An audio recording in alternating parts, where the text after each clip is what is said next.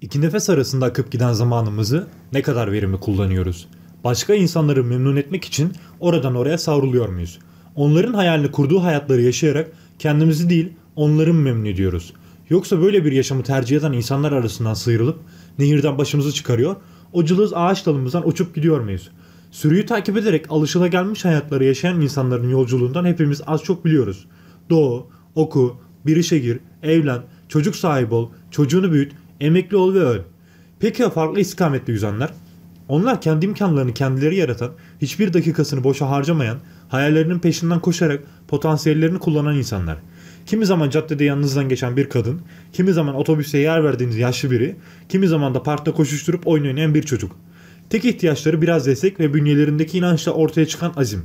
Bunlar sağlandığında kimsenin aklına dahi gelmeyecek mükemmel işler ortaya koyulabilir. İşte ben de desteğe ihtiyacı olan her Türk gencinden biriyim. Girişimcilik maceram 7 yaşında Kırkpınar yağlı güreşlerinde su satmakla başladı. O yıllarda eve bilgisayarın da alınmasıyla serüven virüs boyuta taşındı.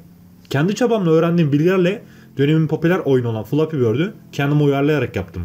Origami ile 3 boyutlu modeller, elmas mozaik kullanarak çeşitli tablolar, amatör resim çizerek flipbook ve bunları satarak yine girişimcilik serüvenime yeni şeyler ekledim.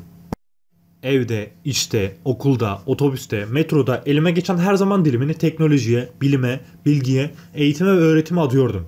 Üniversitede halk oyunlarına katıldım ve bir senede kendimi geliştirerek yaklaşık 10 gösteride sahne aldım. Yakın zamanda Polonya'da yer alan bir festivalde de sahne alacağım ve 9 ülke 15 şehirden oluşan Avrupa turuna çıkacağım. Mobil uygulama yaparak, makale yazarak kendime maddi ve manevi olarak destek sağlıyor, küçük yaşlardan itibaren de olduğu gibi kendi ayaklarımın üzerinde durmaya çalışıyorum. Görmen gel çocuklar için soru seslendirip ders anlatım videoları hazırlayarak kaynak eksiklerini gidermelerine yardımcı oluyorum. Sizlere yaptığım diğer şeylerden de bahsetmeyi çok isterim. Ama sürem kısıtlı olduğu için şu anlık bu kadarını aktarabiliyorum. Çoğu kez başarısız oldum, yalpaladım, düştüm. İnsanlar yardım etmek yerine bana köstek oldu. Başarısızlıklarım, hatalarım, başarımın temeli oldu. Ve olmakta. Hatalarımdan güç alarak mükemmeli yapmaya yaklaşıyorum. Mesleki kariyerime hemşirelik ile başlamış olabilir, sağlık alanı üzerine eğitime devam ediyor olabilirim. Ama hayatımı tek bir çizgide ilerletmek, tek bir alanda uzmanlaşmak yerine birçok alanda başarılı olmak istiyorum.